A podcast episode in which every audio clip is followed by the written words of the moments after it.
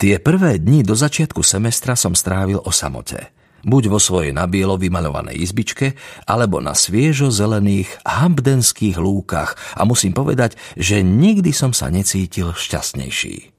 Túlal som sa po okolí ako námesačný, spitý krásou, čo sa mi štedro núkala na každom kroku – hlúčik rozšantených dievčat s dočervena rozpálenými lícami, poskakujúce chvosty vlasov, smiech a veselé pokrikovanie, pridusene poletujúce vo večernom pološere nad zamatovým trávnikom ihriska. Jablone s ovisnutými konármi, stenajúcimi pod ťarchou bohatej úrody, červené jablká v zelenej tráve, nepretržitý bzukot vôz, tancujúcich nad nimi a ťažká vôňa ovocia hníjúceho na zemi, brčtanom obrastená vežička spoločenského domu s hodinami a bielým vysokým hrotom, ktorý už z diaľky pôsobil nesmierne príťažlivo a malebne. Šok, keď som prvý raz v noci uvidel brezu, svietiacu v tme ako chladný, štíhly prízrak. A tá nepredstaviteľne hlboká nočná obloha – čierna ako atrament, rozčerená vetrom a obsypaná myriadami blikajúcich hviezd. Plánoval som sa zapísať na gréčtinu, pretože to bol jediný cudzí jazyk, ktorý som ako tak ovládal. Keď som to však povedal svojmu študijnému poradcovi, volal sa Georges Laforge, učil francúzštinu a olivovou tvárou, z ktorej trčal nos s pretiahnutými nozdrami, mi pripomínal korytnačku, iba sa usmial a nerozhodne zopel ruky položené na stole. Obávam sa, že s tým budú problémy poznamená po anglicky s badateľným cudzím prízvukom. Prečo? Máme tu len jedného učiteľa klasickej gréčtiny a ten si veľmi úzkostlivo vyberá študentov. Študoval som gréčtinu dva roky. To nemusí nič znamenať. Okrem toho, ak mienite ako hlavný odbor študovať anglickú literatúru, budete si musieť zapísať nejaký živý cudzí jazyk. V mojom kurze francúzštiny pre začiatočníkov sú ešte voľné miesta. Niečo sa nájde aj na nemčine a taliančine. Španielčina, nazrel do svojho zoznamu, španielčina je už takmer kompletne obsadená, ale ak by ste mali záujem, môžem sa porozprávať s pánom Delgadom. Nemohli by ste sa radšej porozprávať s učiteľom gréčtiny? Pochybujem, že by to pomohlo. Berie do svojho seminára len obmedzený počet študentov veľmi obmedzený počet. Okrem toho mám dojem, že pri výbere sa riadi skôr osobnými sympatiami ako akademickými kritériami. V hlase mu zazdel sarkastický podtón a evidentný náznak, že ak na tom netrvám, radšej by v rozhovore na túto tému nepokračoval. Nie som si istý, či som vás správne pochopil, poznamenal som váhavo. V skutočnosti som však mal pocit, že viem, čo mi chcel naznačiť. Laforžova odpoveď ma preto prekvapila. Nehľadajte v tom nejaký skrytý zmysel. Pokračoval, ako by mi čítal myšlienky. Samozrejme, je to vynikajúci filológ a vie byť aj veľmi milý, no podľa môjho názoru má o pedagogickej činnosti dosť svojrázne predstavy. Ani on, ani jeho študenti nemajú prakticky nejaký kontakt so životom katedry. Nechápem, prečo sa jeho disciplíny sústavne uvádzajú v ponukovom zozname prednášok a seminárov. Je to falošná informácia a rok čo rok sú okolo toho zmetky, pretože kým svoju skupinu nedovedie až k diplomu, nových študentov neprijíma. Jeho prednášky sú prakticky uzavreté.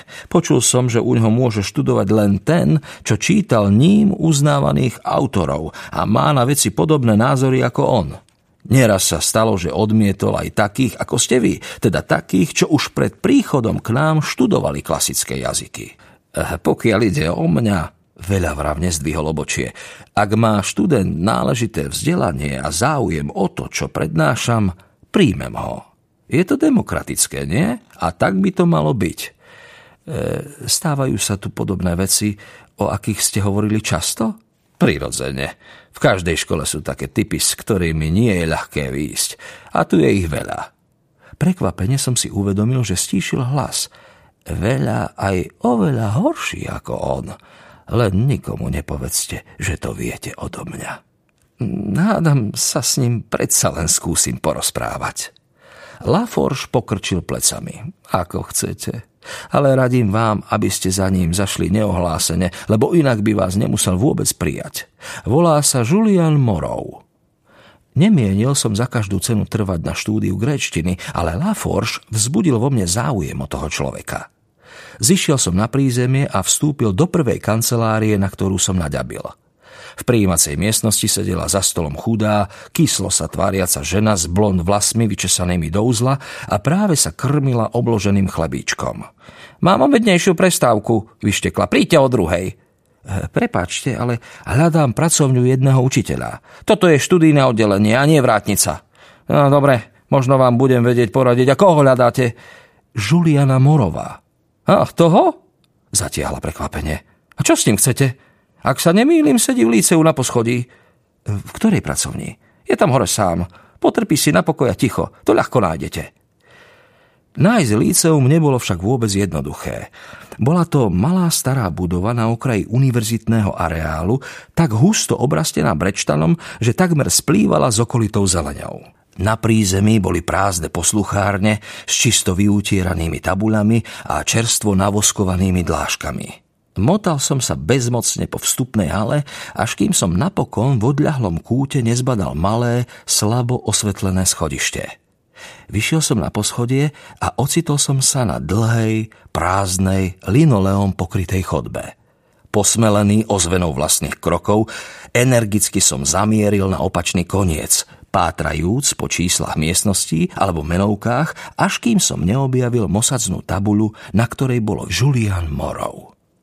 Chvíľu som postal pred zatvorenými dverami, potom som tri razy krátko zaklopal – Trvalo to asi minútu, možno dve, kým sa biele dvere kúsok pootvorili a vykukla z nich malá, bystrá tvár so živým, spýtavým výrazom. Hoci na prvý pohľad pôsobila mladistvým dojmom, najmä vďaka šibalsky pridvihnutému obočiu a ostrým kontúram nosa, sánky a pier, rozhodne nepatrila mladému človeku, čo potvrdzovali aj snehobiele vlasy. Zvyčajne mi nerobí problém pomerne presne odhadnúť vek ľudí, ale v tomto prípade som bol celkom bezradný. Chvíľu si ma zvedavo obzeral, žmúrkajúc modrými očami, ako by uvažoval, kam ma zaradiť. Mlčky som čakal. Čo si prajete? Spýtal sa napokon prívetivým hlasom, akým sa žoviálni dospelí zvyknú prihovárať deťom.